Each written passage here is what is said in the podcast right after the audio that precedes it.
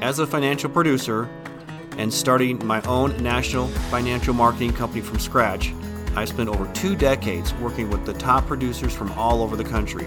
This show is about translating the insights and secrets of these top producers that will get you closer to your ultimate goal the building of a successful business.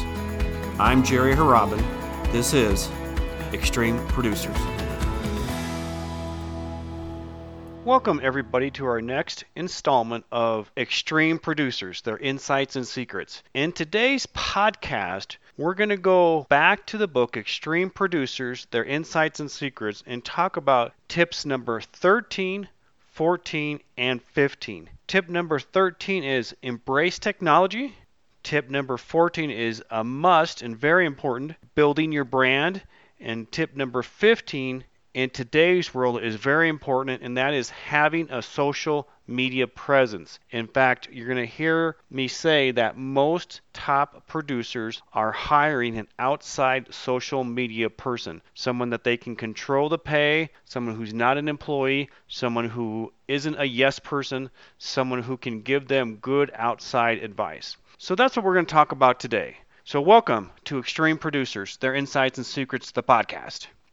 Agents often call me and say, How do I get consumers to contact me? The number one way to sell prospects is if you can get them to call you first. That changes the entire dynamic. Let me tell you a story. This goes back many, many years ago, even before social media was a thing. And we have a producer who is now a very, very top producer and was a top producer at the time, but has risen his, his organization. He's built an agency, he's built out the, a call center. But he said a long time ago when he got in the business back in the 90s, he said he realized that he did not like to call on prospects. He wanted prospects to call him. He said that changes the entire dynamic, it changes everything. So he switched his entire practice way back about 20 years ago to all he did was direct mail. And in the direct mail, it was a flyer in an envelope and he advertised one company. It happened to be a Medicare supplement company, a very popular one. And he used their rates and he mailed it out to various states around where he lived. And what's interesting about this flyer that he mailed in an envelope is it only had his phone number on it. That was the only way they could call him. So I talked to him later about why he didn't use a reply card. And he says, I don't like a reply card because, again, now I'm calling the prospect. I want the prospect to call me. Certainly, it cuts way down on his leads but he said it was worth it because he sold a lot more and it was a lot easier to sell the prospects if they were calling him. They were calling him when they had time to talk and they were calling him and wanted more information. And what's also interesting about the flyer is it quoted rates Medicare supplement rates from just one company. He didn't even quote multiple companies. He quoted one company, whether it was the best in their area or not. And of course, he tried to target mail to areas where his rate would be number one, two, or three. So he did have a top rate, but certainly he didn't always have the, the best rate but it was from a well known company. And he did this for years. And when I met him, I was really dumbfounded that all he had on his flyer was his phone number. And now, the next thing I'm going to tell you is even more crazy. He stated that when a prospect called him, he gave them a quote, and if they were interested, he would mail out the application, or if they weren't interested, he would just mail out information about the product, and then he would never follow up. I said, I cannot believe that you would never follow up on someone you mailed out information to after they already called you. He says, Nope. He says, I want them to call me. And so you can imagine the huge amounts of mail that he went through and his postage bill and his mailing bill was quite substantial. But even with that high overhead cost, he still sold lots of policies and to this day remains one of the top Medicare supplement producers in the country and certainly was consistently in the top 10 with that particular carrier that he advertised years ago. What I want you to learn from this top producer is the concept that we need to have prospects contact us. Then you're in the driver's seat. you're viewed as the expert, and they're asking you for information as opposed to you trying to call them on the phone, trying to knock on their door, you being the one that's approaching them. They are now coming into your store, so to speak, as opposed to you going to their home.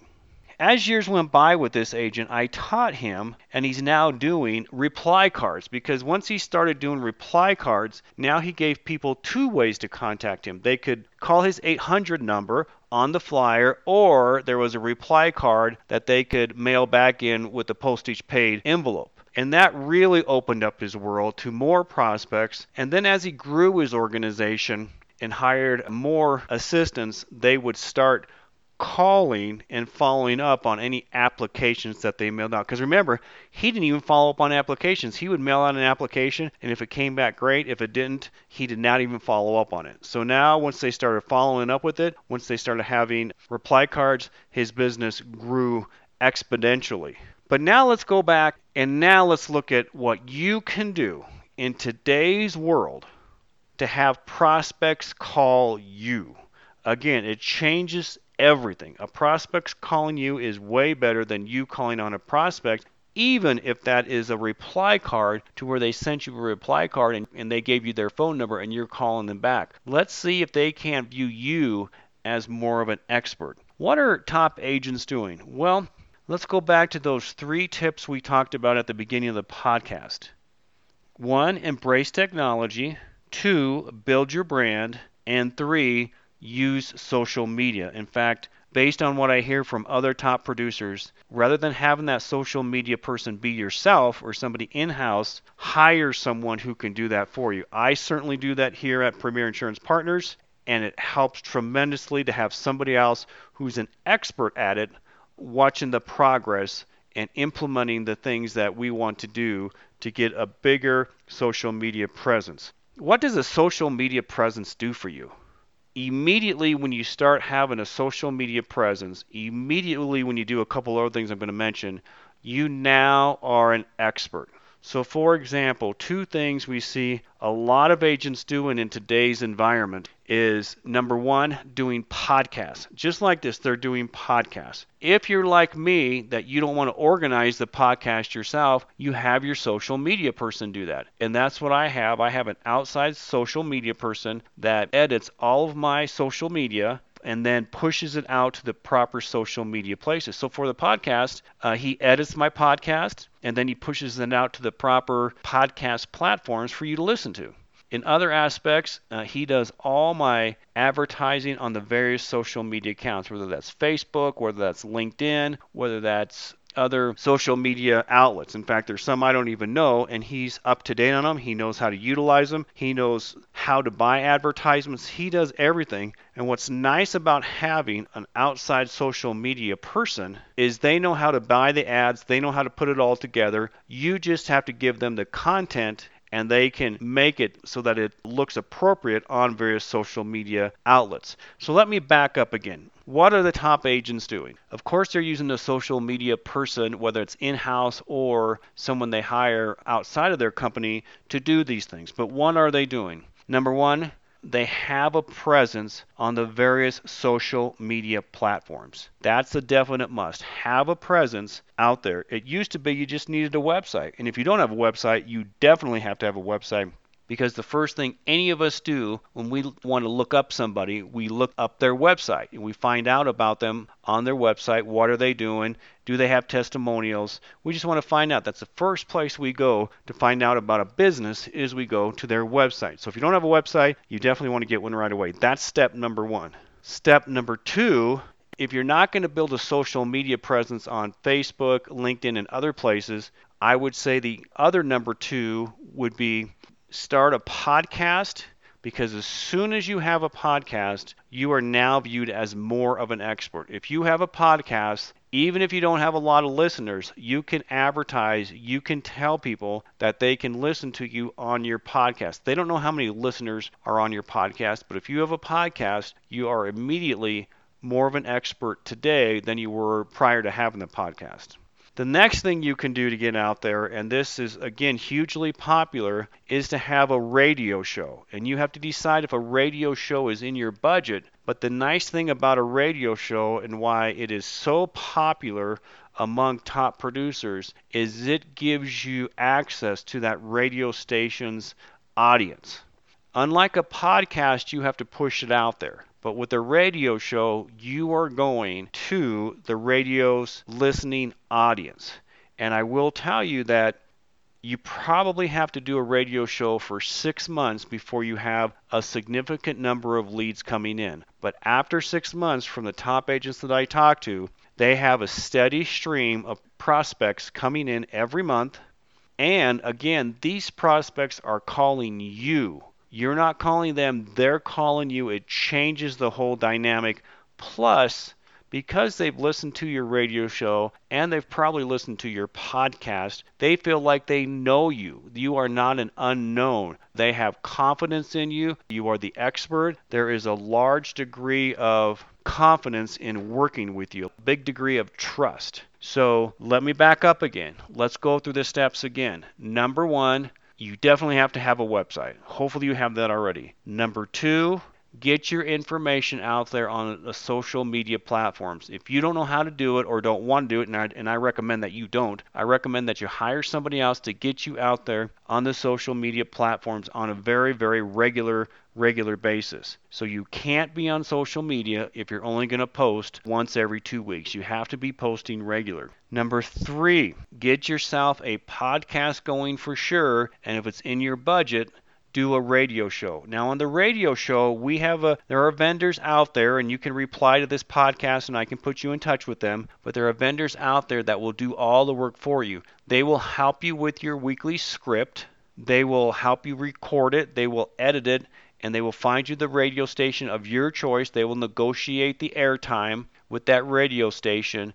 And then once you have purchased that airtime, after they have edited each of your weekly shows, they will put it out there on that radio station. Now keep in mind, your radio show is not live. It is recorded. Basically, it's a podcast that you're putting out there. It sounds like it's live on the radio, but it's not.